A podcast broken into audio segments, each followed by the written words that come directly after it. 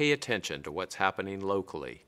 If COVID 19 is spreading in your community, stay home as much as possible Shut and up. avoid crowds. Shut up. I, I don't like it because it's so artsy fartsy.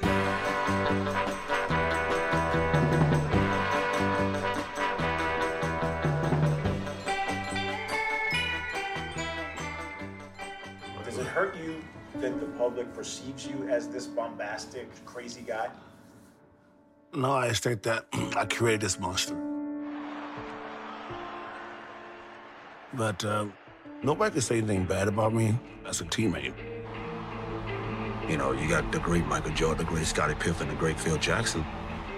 But if you take me away from this team, do they still win a championship? I don't think so. I love Michael Jordan to death. I love Scottie Pippen, all these guys. But they really don't do the things that I do. Hey, hey, oh. oh, oh, oh,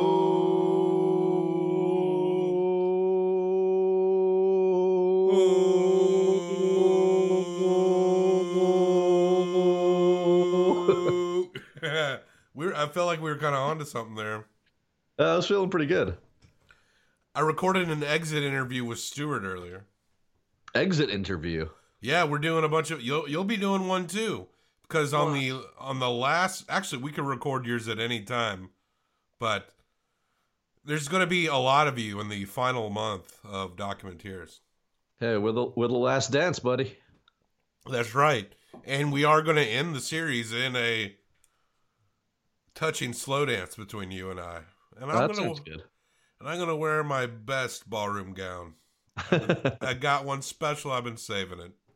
Your Dennis Rodman special gowns. Mm-hmm. Oh, I put Dennis to shame. He think he a bad bitch. I don't think so. Yeah, the Rod Man. I, did you take any notes, by the way? oh yeah. Thanks for yawning. You're really into you're really into this right now. You just yawned. Oh, I thought we were still checking levels. You need to lead in the note category, which you usually do in these movie discussions. You're I'm I'm the heel in the in the in our doc talks usually. Yeah, I know we went pretty informal on that first one though, and I kind of liked that. It was good. I thought it was really good actually. Yo yo, But so far, I'm loving this series. it's killer, man. Yeah, I think it's going to rate pretty goddamn high. Will it hit perfection? I don't know. I I don't know. know. I don't know, but it's going pretty good. It's taken something that could be Are we recording yet? Yeah. Oh, okay. Hey, hi. How you doing? This story could come off tired. Truly. There's a way you can do this story, and I think we're benefiting from shit being 20 years into the future. People are a little more a little less guarded. Not that some of them weren't were so guarded back then, but you know, people are just like fuck this, fuck that. Oh, I did see the the Curson version. You did. So you're caught up now. You, Yeah. Which was good because we had those great moments like Jordan hitting the game-winning shot and being like, "Go home, motherfuckers, go home." Yeah, which is really interesting. It's kind of Are you you're watching this live as it airs, right? Yeah. How Live mu- as it aired in the in the 80s. Is it just showing like one or two commercials? Yeah. Okay, so it's exactly the same as the stream. I think so. Because I'm sitting here like, is this shit running like two hours? Because you know, on my end, I'm, I see I got a full hour of content, and um, you know, you know how TV is. Usually, they just beat you over the head with commercials, and it is kind of nice for the live viewers that you're, they're not. I mean, the commercials we got are dumb. There's something about commercials and in quarantine times. Somehow, commercials figured out how to be even worse during this time. Well, And you know how the the special broadcast shit works. It's sponsored by.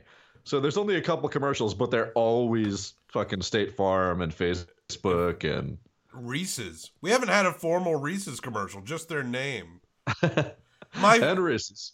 if I had to pick between those companies, I'm we get the formal Reese's commercials. They got the Will Arnett voice going on. Oh, that's right. But straight up, you know who we saw in these uh, next two that we're going to s- discuss? The man, Will Chuck Perdue. Daly. Oh, Will Perdue. We talked to Will Perdue. I thought we were going different directions with that one. Well, I just I know we're gonna forget. If, I know I'm gonna forget if I don't mention Will Perdue right now. So we we just got a little we got a little Will Perdue love, you know. But at the beginning of this, I want to talk about what Rodman says at the very beginning. Before it even starts officially, right? Yeah, and Rodman, look, this dude, defensive giant, one of the greatest rebounders of all time, probably the. I mean, statistically, he is right. Yeah, and that's his name, right? Rodman. Uh, Dennis Rodman. Oh, oh, right, right. He was bitten by a, a radioactive rod.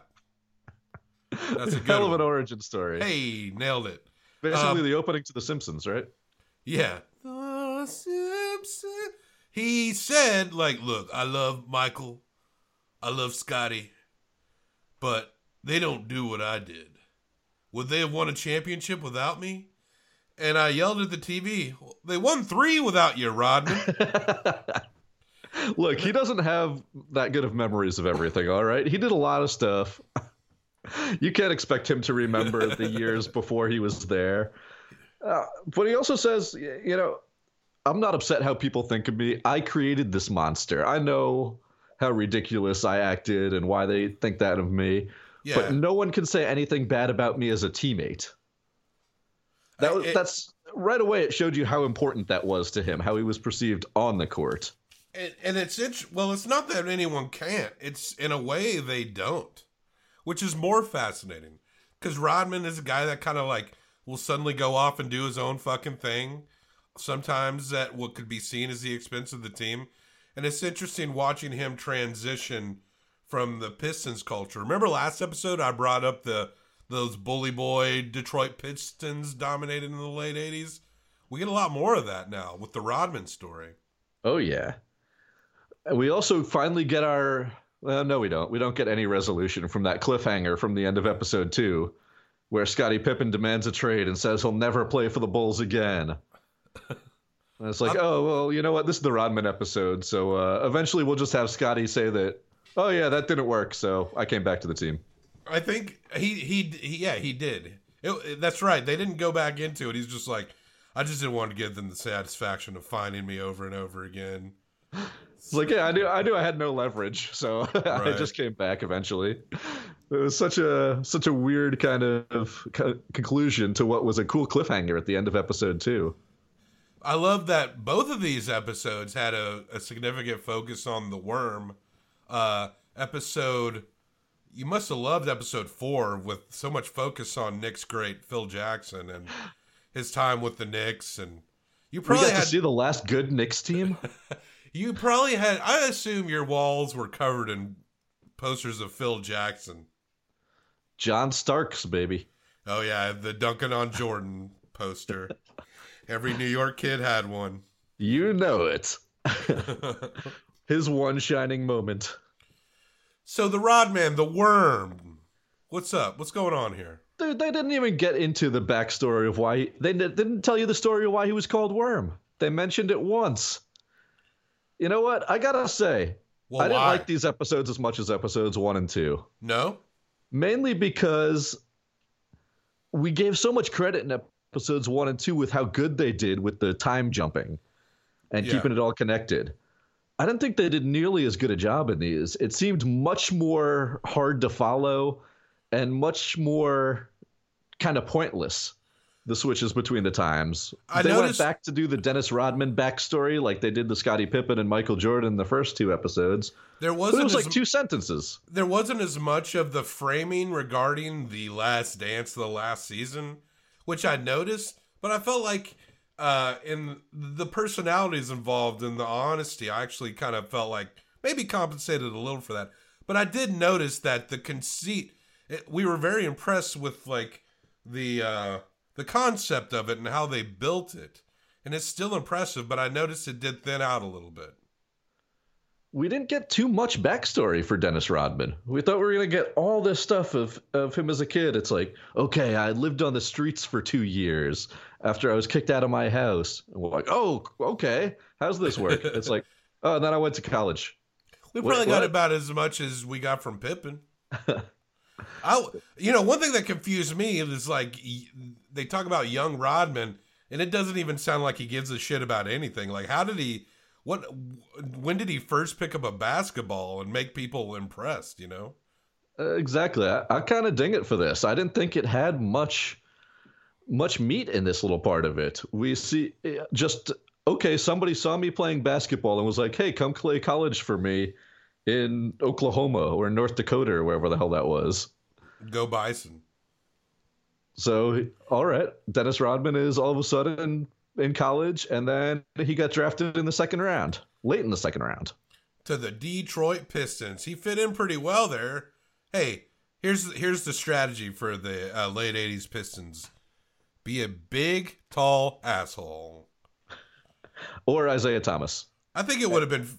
I think if I could pick any team to play during that to play with during that time, assuming I you know was over six feet tall and you know, uh, well I think you even got to be taller than that, but. Uh, but I think the Detroit Pistons would be fun. I like a physical game, and to get up there and like not back down from people like that, I, they kind of seem cool. And they have their own thirty for thirty. I've seen it, and they kind of look cool. But you know who doesn't like those Pistons teams? Uh, the NBA oh, I was sponsors, about to say the city of Chicago. Chicago, New York, the Boston, Cleveland. Every basketball fan who wants to see Michael Jordan win. right? Yeah. Yeah, the, the Detroit Pistons were the cockblockers of the 80s NBA. hmm You could Everybody not. wanted Jordan to be the next great, this straight line, Magic Johnson and Larry Bird, Michael Jordan. Oh wait, hold on, we got these not fun to watch bully ball Pistons beating the hell out of everybody and winning championships. Yeah, and uh, what was the name of the the the coach that Michael had when he first was on the Bulls? What's that guy's name? Stan Auerbach? Is that no, what I, I thought it was Collins. Something Uh, Collins. oh, we Doug- get into Doug Collins here. He was a little later. Yeah, yeah. Uh, Doug Again, Collins. the time jumping was really confusing in these parts. Right, right. So Doug Collins has this strategy for the the Bulls of this era where everyone knows Michael Jordan is going to be is the greatest, probably the greatest, going to be the greatest. So he has the hand hand the ball to Jordan mentality. And the Wait. Pistons Say it, say it. You saw the real version. What, what was his quote? What was the game plan? just pass the motherfucking ball sniffing, uh, piss guzzling uh, ball to Jordan. Yeah, that was uh, pretty much it, right? Get over there, uh, hey you cum slurpers, throw that ball at, to Michael Jordan. Man, it was so different from the edited version. yeah, man, I I caught I think I caught a different version where they put even more curse words in it, like you caught the extra unedited version. like uh, the, This is the Joe Pesci version. yeah, you motherfucking mother piece of shit, cocksucker, motherfucker. I was like, why do they all have such high pitched voices? Uh, this ain't no Bobby's little cousin episode. Oh no. you motherfucking piece of shit, motherfucker. But I, like recorded- seeing these uh, these early Rodman highlights too. The Detroit Pistons Rodman, where Isiah Thomas is talking about how he's just an innocent little child coming in there, a second round pick coming into this team. And Rodman, yeah, he wasn't Rodman yet. He was just a good team player. He found his role. He knew he could rebound and play defense well. And he focused on that. I liked him t- telling about how he studied everybody, how the ball went off the basket on their shots, how people positioned for rebounds. And he would just go out there and, like, you hear the stories about, you know, Steph Curry standing in a gym and taking 200 shots in a row. So he has this thing down so well. This Rodman really- had someone come out there and miss 200 times just so he could see the way the ball hit off the rim. They really did do a good job of framing the intelligence of Dennis Rodman. Because his outlandishness and like where he's at now, like I guess he's uh hangs out with uh, North Korean dictators and shit, and um, and mumbles a lot on mics.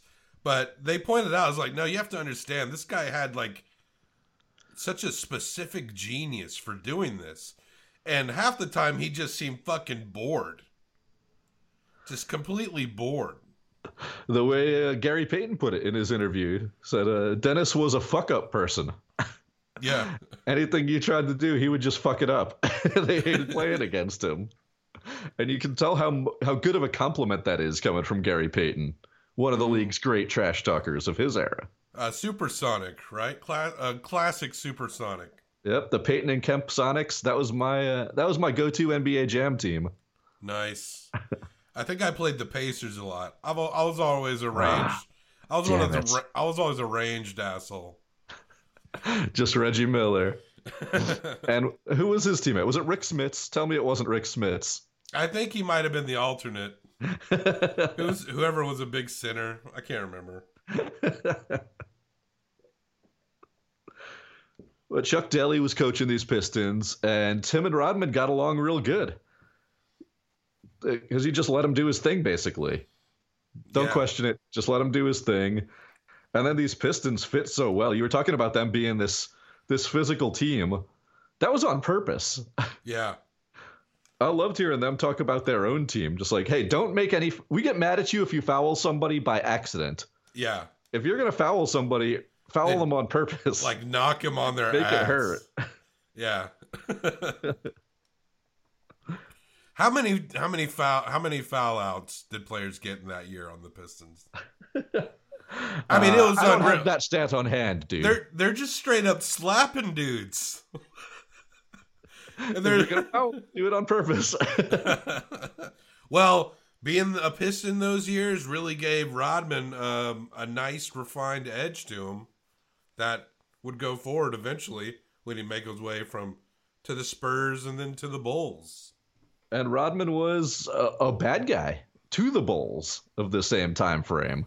Yeah. So while we're flipping back and forth between Bulls eras, we're talking about the Doug Collins coaching the team part right here, where he came in, he brought this youthful energy to the Bulls. He was a players coach. Everybody liked him. He said the F word at press conferences. Give the ball to Jordan and get the fuck out of the way. Yeah, man. You cug, you jizz wranglers, get out of the way. We had some sweet highlights in episode three too, man. the Dude, Rodman that, highlights where he's rejecting Kareem's shot a couple times in a row, that absolutely shutting down Magic Johnson. or the Just showing what a great defender he was. fucking Jordan, younger Jordan highlights to Prince's New King in Town. No, that was to Party Man. No, no, that was New King in Town. Party Man.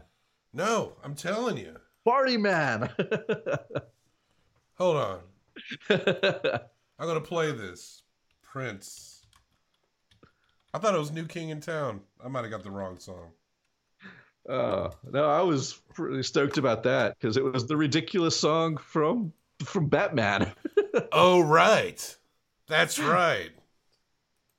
It's like, where else do you ever hear Party Man? Oh, I can't believe I forgot that. that video is great, by the way. Yeah, we had Jordan highlights to Party Man. You know the lyrics. The lyrics in the song are "All hell, the new king in town." So that's why I thought it was called "New King in Town." the lyrics are also.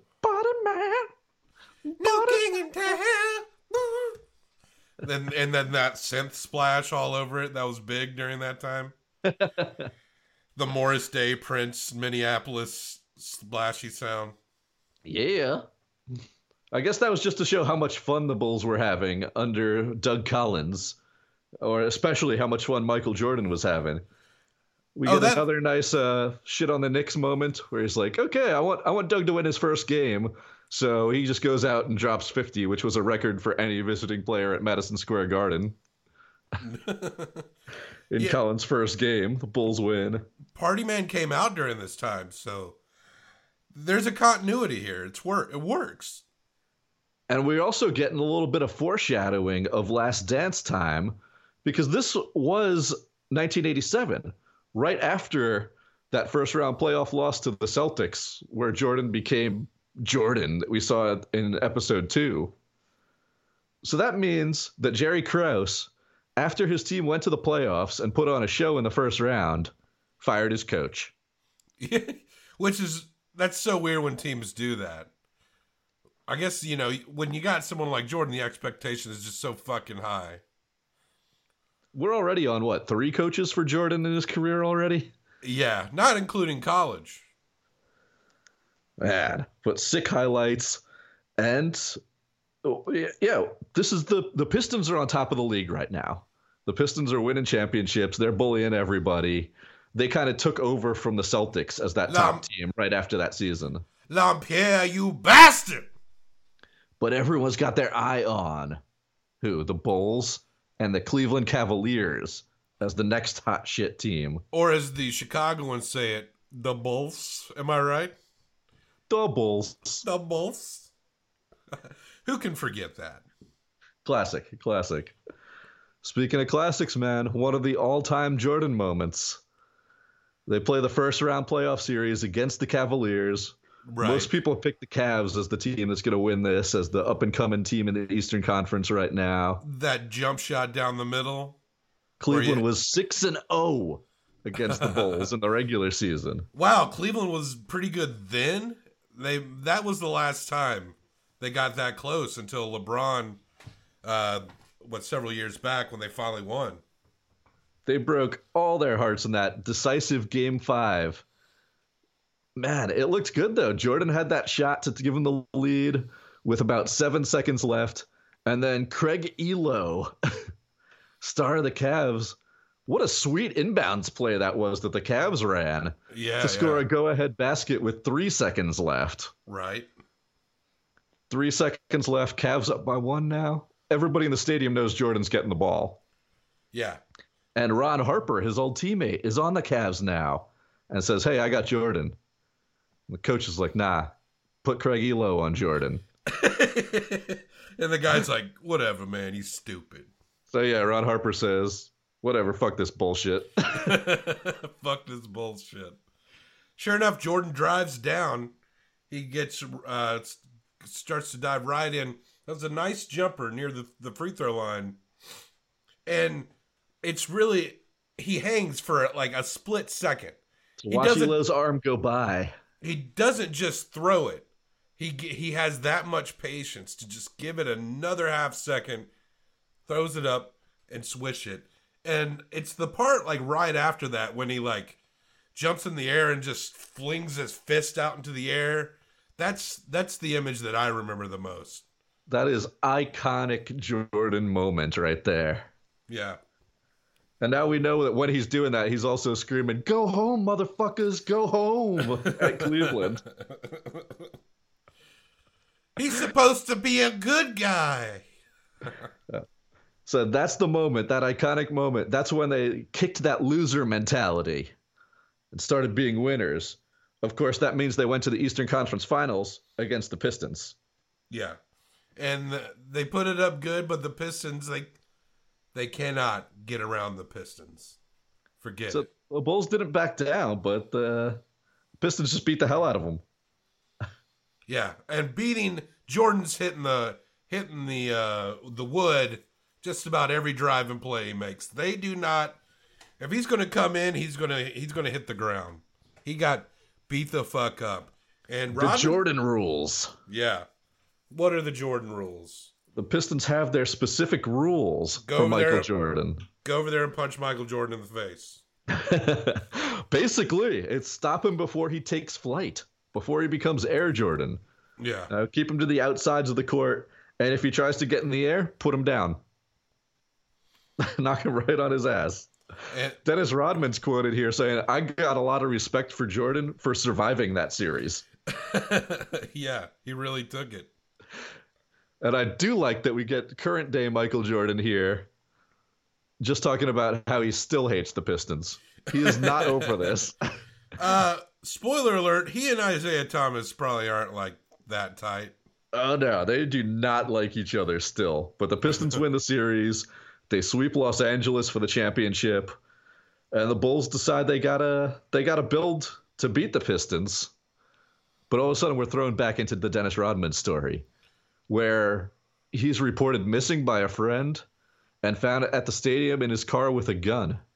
Yeah, that was kind of weird. Um, dealing with some shit. He legally owned the gun. He said he was lucky he fell asleep. And the cops found him. Or the implication is Dennis Rodman would have blown his head off in the parking lot. And, and you know, Rodman is just kind of like a he's not that noticeable, especially on a Detroit team where everyone will like fucking elbow you in the, up the side of the head. But the Rodman that we all know, he kind of like started blowing up when he was on the Spurs. When the color was coming in, he's starting to hit a lot of magazine covers.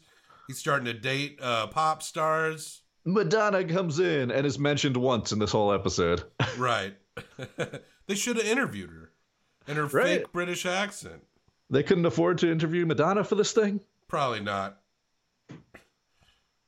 but the bolt the pistons are like whoa this is this is too much to deal with and yeah they send him out to san antonio where madonna gives him the pep talk says hey after he dyes his hair she thinks he's pretty cute they start dating this is from the documentary they really didn't give enough time to this either This is the It advice Madonna gives. This is the advice Madonna gives. To go look at like twenty people that you really admire, and then take a piece of all of them, and then make it become a conglomerate of a ripped-off conglomerate of everything you came up around. exactly No, uh, she's like, you got to do you. You got to be yourself. Which in Madonna's case is borrowing a lot of style and passing it off as her own. Burn.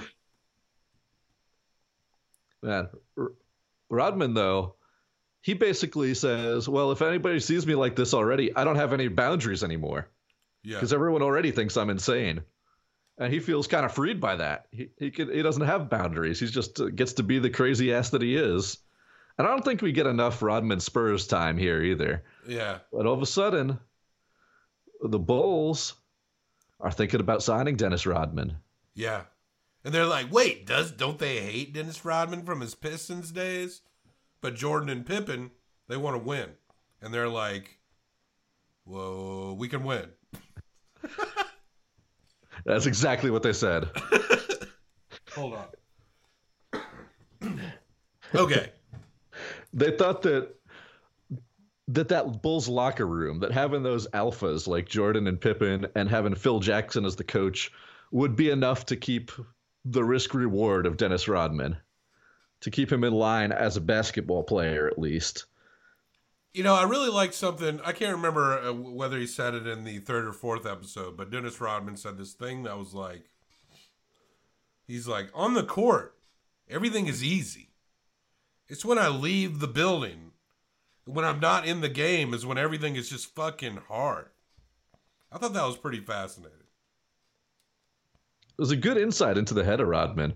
We also got a little flash stat on the screen at some point that said that Dennis Rodman had seven games where he had 20 plus rebounds and zero points scored. Yeah, well, he wasn't, it wasn't his job to score. Nobody else in NBA history had more than two of those. That's wild. Just having that role, it, it was a perfect fit for this team. Like like a hand in a glove, like Pippen said. Yeah, and they're off to the races, and this is helpful because this is when Pippen is like, uh, "My foot, sorry, bros," and uh, and Yeah, we're so- back to current day. Well, last dance day Bulls. yeah. So Jordan is very much reliant on uh, Rodman, and I love that part where Jordan's talking strategy to Rodman on the bench, and you could see people behind them just reveling in the fact that they can hear everything that they're saying.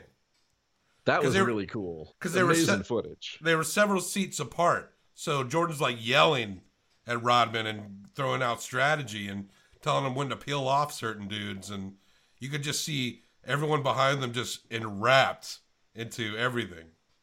And you can see again that that part of Dennis Rodman's personality that you know maybe that all that extrovert nature was kind of a show a little bit. You could see how much it meant to him that Michael Jordan needed him, that Michael Jordan leaned on him, could talk to him like that when Scottie Pippen was out.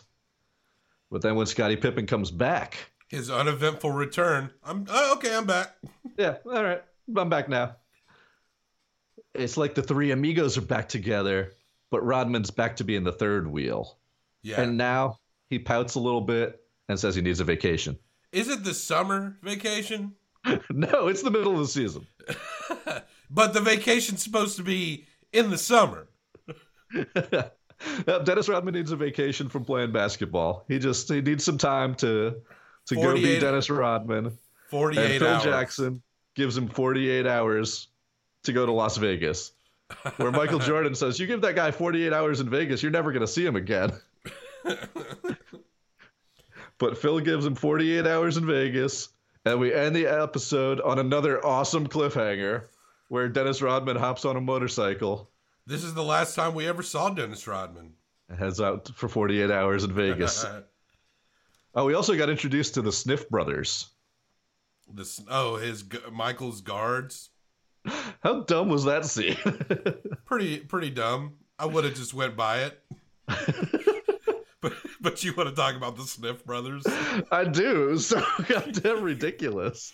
And it added absolutely nothing. It was just some guy, I couldn't tell who it was, that Bulls employee, basically tried being a one note joke about Jordan's uh, security team, calling them the jock sniffers or something like, yeah, these are the Sniff brothers. That's Sniffer brother one and Sniffer two. And everybody in that room is not laughing at all at this joke, but the guy just keeps on going with it. That's a good one. Nailed it. Uh, super awkward. So so so tell me, does Dennis Rodman just party for exactly 48 hours and fly back? Episode four is a cold open on Dennis Rodman's corpse lying in the streets of Las Vegas. and uh and three women are passed out next to it. no, no, no, no, no. It opens on a big pun. Don't want to be a player. Yeah, it's a, a classic. I don't want to be a player no more. you were supposed to player, I chime just in. fuck a lot. Thank you, God. and they didn't edit out fuck. And they didn't uh, edit out fuck from that Beastie Boys song. No, they went all in on this stuff, man. Even the musical selections. But I did like the scroll. I thought they did an awesome job with this opening, where it said Rodman has been in Las has been missing with permission for, and it scrolls up to 48 hours, and then it says without permission, and it keeps scrolling on and on and on. He's gone for days. And I laughed out loud. I was like, "Yep." So they have to find him, and Jordan walks in. Uh, I guess Carmen Electra was in the bed because we get a little bit of Carmen talking about how embarrassed she was, and they have to drag his ass back to Chicago. What I want to know is if they sent Michael Jordan to go get him out of his hotel room, kick Carmen Electra out of bed, drag Dennis Rodman back, why did they do that at the end of 48 hours? Why'd they Yeah. wait a couple extra days where he was missing games? They really gave him a lot of breathing room. It's like, all right, we gave him double, triple that. Now we got to go. And also that interview with Carmen Electra, she was still looking pretty good. She still got it, dude. She looks amazing, truly. She Carmen might even. She actually, she, it looks like she's barely changed. If anything, she looks more refined. She almost Right? looks more attractive. She might be the big winner out of the whole Last Dance thing. She might get some more movie roles. I mean, Yeah. her amazing acting career. They they got another scary movie coming down the pike. Uh, I don't know. I only saw the first one. She used to have those stripper workouts. Oh, that's right. Yeah, aerobic lap dance fitness or whatever it was. But yeah, man, she still got it. Carmen Electra, man. And she said that it was tough being Dennis Rodman's girlfriend because he wanted to party all the time, Yeah, all day, all night party. Carmen Electra saying you party too much. you part. You definitely party too much. You need to calm down. So Michael gets him. Dennis comes back, and Phil's like, "Oh boy, we need to get Dennis Rodman back into shape." And, And this we, is the famous Bulls Indian drill story. I Oh, loved yeah. it. I love that this came back up. the talk this is where they got to run ahead of everyone but everyone's jogging in a line and this, the person at the end has to run up to the front but no one's stopping which means you got to outrun everyone else michael is upset because he doesn't know why he's got to suffer when this is basically a rodman drill and so rodman gets up to the front and then they call for to run up and Rodman just sprints. And they talk about how they have to. it took him four laps around the the gym to even catch up with them. Jordan's upset because they're getting all uh, the whole rest of the team's caught up and make Dennis get back in shape drills. So he tells everybody on the team to just jog, so you can Yeah. easily catch him. And everybody's jogging. Steve Kerr's jogging. Presumably, Will Perdue is jogging. And Rodman just takes off. Yeah, four laps around the gym before they can catch him. Dennis Rodman came back from going AWOL like this and was still in shape to play games. He, he was still absolutely on the ball and ready. And of course, after the Indian drill moment, we get uh, Dennis Rodman and Phil Jackson connecting over their shared Zen Indian brother mindset. Passing around a calumet, which is known as the peace pipe. Phil's Oh. like, Den- Dennis, uh, I used to hang out with uh, a bunch of a bunch of Native Americans in my time, and you know what we would call you as part of our tribe? We would call you um, uh, he who sleeps with Carmen Electra. the wormy man doing all that the worm can. Um, Phil, whole we- bunch of Phil Jackson fake Zen shit comes up. we also get uh, Phil Jackson uh, becoming a coach after Collins of the Bulls, and he wants to run that triangle. Collins just wanted to hand the ball to Michael, but Detroit had that play's number. Collins had gotten into it with Tex Winter, the other associate coach of the Bulls, who'd been there forever and is known as the founder of the triangle offense, Yeah, one of the great basketball minds of all time. Collins is so resistant to it. He kept getting fucking pissed off when people would keep bringing it up. But in the meantime, Phil Collins got hired as uh, Phil Jackson. Phil Collins was in there too. Just combine them. Sussudio. whoa, whoa. What do you get when you combine Phil Jackson and Doug Collins? Phil Collins.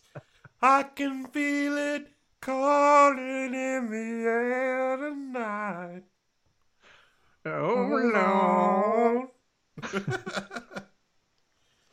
anyway, Well, he wants to hire Phil. Jerry Krause liked Phil Jackson. He wants to hire him right away. But when Sterrett Albeck was the coach, he was a little bit more conservative. And Phil shows up to the job interview dressed like a fucking hippie. fucking hippie. What is Doesn't this, Woodstock? But Doug Collins is a little more chill. So when he gets a, another interview with Collins as the head coach, he does get hired as a Bulls assistant. And we get the Phil Collins back. Uh, God damn it! Phil Jackson. What have you done to me? Knicks legend Phil Jackson. this is where we get Phil Jackson backstory time. Billy, don't you lose my number. Cause And you're he's not basically the anywhere. Rodman of those Knicks. Yeah, that's how they bonded, man. He's a big dude. He was drafted in the second round from North Dakota, another not exactly hoops hotbed. Yeah. And um but he he coached for a while in uh what country was he coaching in? He was coaching in Puerto Rico. Puerto and they had Rico. footage of this. How the hell did they get footage of Phil Jackson coaching in the Puerto Rican basketball league here? They they just went to Puerto Rico and just asked great. people on the street. Very cool stuff. They had footage of him later on when he was a CBA coach in Albany, Mhm. where he won a championship and then got on the Bulls' radar. But he also, from his playing days as a damn dirty hippie in the NBA, he wrote a book called Maverick Yeah, when he was that was full of his Top Gun fan fiction. when he was a Knicks great. Still a Knicks great. Pride of the Knicks, Phil Phil Collins.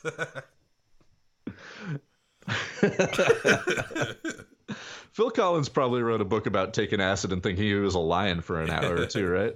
oh, I can't dance. I can't talk. Oh, only think about me is so bad that I want. Anyway, go ahead.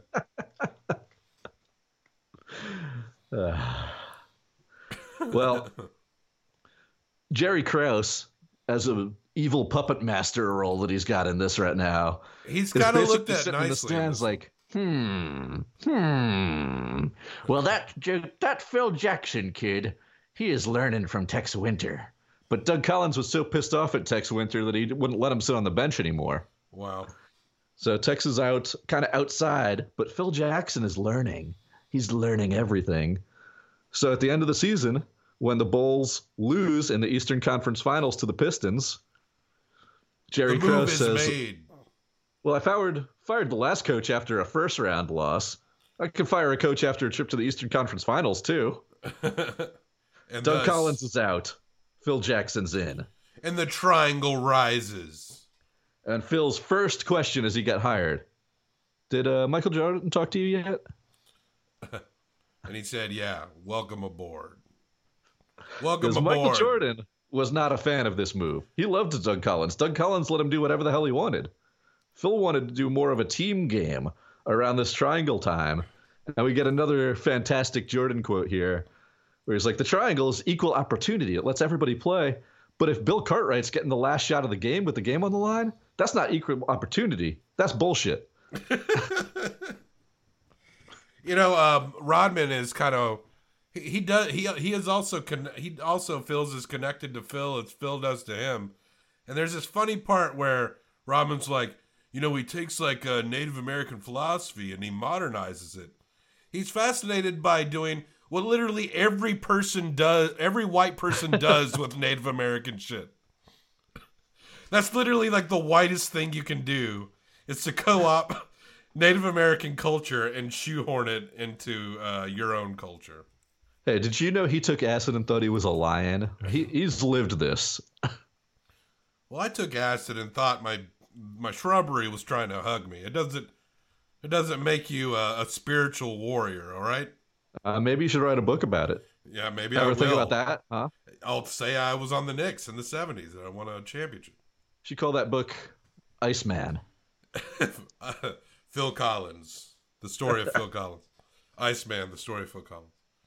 Anyway, what the fuck is left here? Wait, what are we talking about? Oh, we're, we're talking about Michael Jordan quotes from this time when he's pissed off. When Tex Winter's yelling at him like, "Hey, Michael, there's no I in team." I don't want to. like, "Hey, there's an I in win." I don't want to talk about the Knicks great uh, Phil Jackson anymore. Well, too bad because he's going to be in this a lot. Just for the rest of this episode. Uh, we can probably do that actually, Okay, good. because now we're back into this Pistons versus Bulls rivalry, and how this is the Bulls right now are single-minded. They just gotta they gotta beat the Pistons. That's all they got to do. And that's one of the reasons Jerry Krause is making these changes because he thinks they need these changes to get past the Pistons. If the game is all about Michael Jordan, the Pistons can beat the hell out of Michael Jordan, literally, and win the game. But if other guys are taking shots too, they can't focus so much about Jordan. Got to get other guys involved. But what happens here is Scotty Piss- Pippen blossoms in the system. Uh, did you say Scotty Pisson? I'm all fucked up over that Phil Collins thing, man. He's he's like the Mad Magazine version of Scottie Pippen. Scotty Pisson. Pissen. Yeah, get him, Scotty Pisson. Are you making as much as Michael Jordan? I'm just gonna say Michael Jackson for the rest of this documentary to really start confusing people. We're already confused. But Scotty basically becomes a point forward now. Scotty the role he was born to play. Yeah, he shines. He's out there whooping ass. Uh, it takes him about a year to adjust. They just totally gloss over that year. You're right. But once 1990 rolls around, they think they're ready for the Pistons. then it's party man time. And it goes to Game 7, 1990 Eastern Conference Finals in Detroit. Michael Jordan's in there in the locker room in a nice moment of foreshadowing. Everybody putting their hands in the hand pile that everyone who's played sports knows you do before a game. And he's like, hey, hey, where's Scotty? Where's Scotty? We're all in or we're all out. So Scotty gets in there. BJ Armstrong gets in there. But Scotty has a headache. An ocular migraine. I know about this. Angela Yeah, this sounds like it sucks. Angela gets these sometimes. I've had a couple migraines that bad too, where you just feel like you can't even see. Yeah. And that's what Scotty's saying. He, he he can't even see. And Rodman is bullying the shit out of him on the court. and Scottie Pippen takes himself out of the game. The Scottie Pippen migraine game. Game seven against the Pistons. And Pippen's like, sorry guys, can't do it today.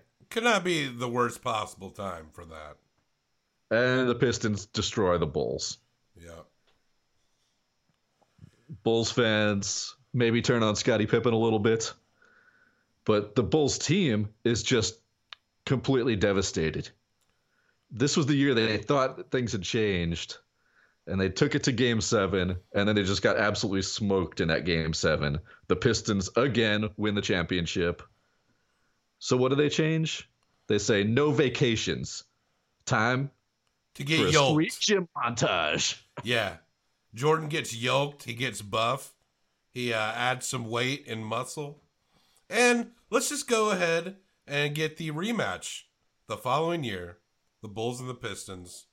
Hey, what do you know? It's their first championship. You know this one's going to be different because they introduced the 91 postseason against the Pistons with Alan Parsons Sirius. yeah. the Bulls theme song. Bulls don't want to get pushed around anymore, so they all worked out real hard. And, you know, everybody was just pissed off, ready for this. The Bulls sweep them. Yeah. Four games. Personal. Sweep Isiah- the Pistons. Isiah was like, I thought, I usually I was used to us doing the sweeping. This was the first time this had ever happened to us. But there was some controversy at the end of that game. When it starts to get clear the Pistons are going to lose, Dennis Rodman, cheap shots, Scottie Pippen. Yeah. And Scotty goes to the ground and he's he, he seems like he's stunned, but he gets up as if and acts stone faced. Poker face as hell, unfazed. And it's No that- whining, no band aid, no complaints. This is when the Pistons knew they were done. the Pistons could get in your head. That was their bread and butter. And at that point, it showed that it just wasn't working on the Bulls anymore. That was it. They were past them. And the Pistons knew it, so they just walked off the court before the game was over. No handshaking, which the Bulls, when they lose to them, Michael had some feelings on this. That when the Bulls were losing to the Pistons in the previous couple years, they shook their hand out of the game after the game. Sportsmanship. But the Pistons were like walking, didn't touch him. And Isiah Thomas is like, look, this is just how it was back then, right? Uh, you, you lost the game, you you went, and he noted um, a, a game between them and the Celtics where they said that this guy like came out to the court and like clapped hands when the Celtics were, but the Celtics were also leaving during the game. There's just some other angles at that Celtics Pistons game, and it, you can tell that people have very different perspectives on it. But Well, it that kind was Kevin McHale, and that was the Yeah. good guy Celtics getting beat by the bad guy Pistons, who kind of took the torch from them. yeah, So the Pistons thought we can. Well, we're kind of handing the torch to the Bulls now. We're just going to do it the same way. We're just going to walk off. We're done. We don't like them. They don't like us. Why pretend? Yeah. But Jordan ain't having that. and they do this thing where they play to Jordan what Isiah Thomas said. I love these parts. There's Isn't the interesting? He's just like narking on the other guys he interviewed to the guys he's interviewing. This is current day Jordan, current day Isiah. What what Jordan say about it before he He- shows him the video? well, he said like, well, it's been so much time, he'll just re- revise his story here to Says make nothing sound- you play for me, nothing you Yeah, play for me will convince me that he's not an asshole. Yeah. And I don't I don't think he was convinced. I love those parts. That is fucking great. Like, hey, uh, you want to hear what Isiah said about you? You want to hear what Jordan said about you? You want to hear that? I, I'm surprised like more documentaries, sports documentaries, don't just do that. It seems like kind of a dirty trick.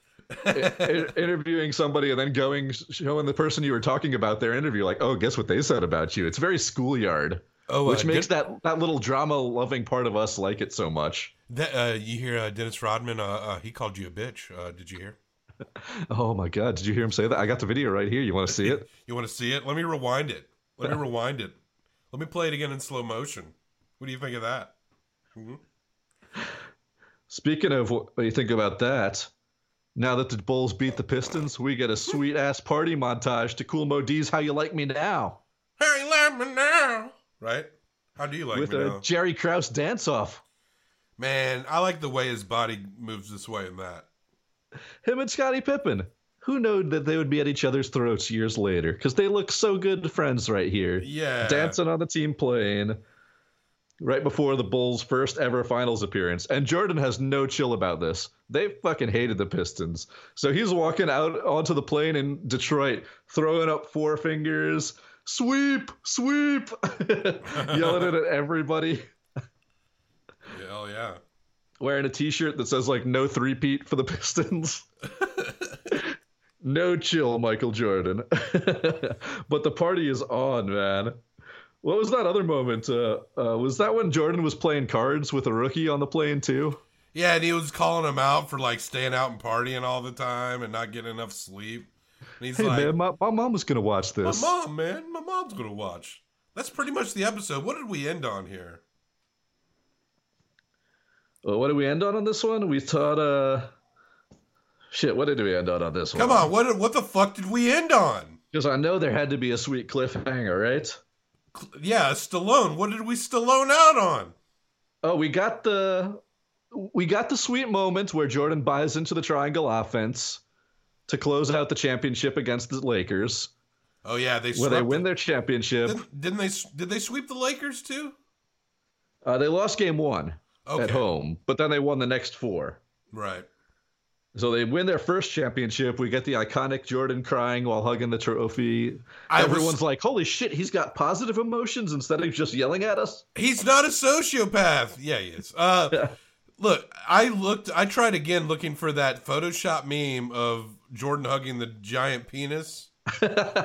I still can't find it. If anyone knows about that meme, an early meme, where that picture of Jordan crying and hugging the trophy, they took the Jordan, they took the trophy out, photoshopped in a giant dick. If anyone knows about it, please send it to me. How can you not find that? I don't know. It's hard. Imagine what I got to Google. Imagine what I got to Bing or DuckDuckGo over here. Uh, championship, Jordan crying, NBA championship, and then penis, Photoshop. It's it's a mess. All right, man. I, I wish you the best of luck on your quest thank you. It's hard out here. in these streets. yes, it is. But It's, it's a nice moment where Jordan buys into the triangle. Where he says they're all over you, but Paxson is open in the the deciding game of the finals. A tie game at the end of the third quarter. Paxson's open. So Jordan drives and dishes, and Paxson hits the shot. So Jordan keeps driving, getting the defense to collapse on him, dishing out to the three point line where Paxson hits a shot. is this a low key docu series about John Paxson? Maybe. I, I feel like there's as much John Paxson as anyone in this documentary, except maybe Jordan. these are what they do so well though in this documentary so far making these these moments shine with this big big build up with everything but then they see like the game footage and you, you just notice okay jordan bought into it things changed and they won their first championship and then we flash back to the current year the the last dance season in 98 where this actually, I think this is when they're back on the plane when he's given the rookie crap because they he just won money gambling on the Super Bowl. Sure, A- Another nice Jordan prediction moment. But Jerry Krause releases a statement to the press that says Phil Jackson will not be back as the coach of the Bulls next year, and if Michael Jordan wants to come back, he'll have to play for a different coach. And Michael Jordan says, "I'm not playing for a different coach. I already Wait- made that clear." Which was redundant because we already had this broken down in previous episodes. It Well, they of- still ask about it at every single press conference. Every city Michael Jordan goes to, the press in that city is like, "Is this going to be your last time in this city?" yeah, and sports reporting is like just half stupid. Half it's the same fucking question over and over. Hey, I noticed you didn't win the game. How do you think you would have won the game? What do you think would have happened? We get Hey, this ha- ominous, ominous moment. They release that statement. I- It's driving a wedge between the team again. And they're- meanwhile, they're playing the Utah Jazz, their likely NBA Finals preview moment, the team on top of the league. And the Bulls blow a big lead. The Jazz win. The Bulls go into the All Star break ranked fifth in the league. And we fade out on is this the end of the Bulls as we know them? Oh man, Dun, pr- dun, dun, I, you know, I, I bet it. I bet it is. We probably have a ten part docu series because they don't do anything positive in that last season. I bet this is a ten part documentary series about how the '98 Bulls blow their championship. Hey, were you on Team Isiah or Team Michael on this one? Do you think Isiah Thomas came out all right, or was he full of shit? Bill Laimbeer took the other tack. He wasn't apologizing for shit. He was like, "Yeah, we walked off. Well, you know he would. Fuck the Bulls. We don't like them." I don't know. I mean, the piss. It seemed like I. I felt like Isiah should have just owned it the way Laimbeer owned it. You know, obviously they didn't like each other. He should have just been like, "Yeah, we just didn't fucking like each other." So Maybe then he wouldn't have gotten his video shown to Michael Jordan, yeah. like a little narc Jason he her. hey, did you hear what Michael said? You hear what Isiah said? You, You know who I'm on fight. team? now? I'm on team Magic Johnson. Magic Johnson comes off as just an awesome, chill dude in this documentary. He was like, "Yeah, he kicked our ass." He was so happy. He went and hugged Michael Jordan after he won the championship. Was like, man, it feels so great to win a first championship, doesn't it? And I was like, man, who wouldn't love Magic Johnson? I mean, at least 1,000 women, right? That's what I hear. I think that's it, right? There, we, there's nothing to fucking talk about. That's left. Now we, we get the And preview for part five, which is all about narking on Horace Grant, apparently. I didn't see the preview to number five. and you promised you wouldn't mention Phil Jackson again for the rest of the episode, and you fucked up. So I'm coming over to your house right now. Did we mention di- Phil Jackson anymore? Yeah, you did. You dropped his name once, one more time. Because you love you're you and Big Nick fan. You just Nick can't- superstar Phil Jackson. That's right. So let's get out of here. We'll see you next week. Phil Keep Jackson on- had a sweet quarantine beard too. You said his name again. Yeah, I'm gonna keep doing it until you cut this tape off right now. God damn it, keep on docking. Bill Collins. Ah shit. Did Dennis come back on time?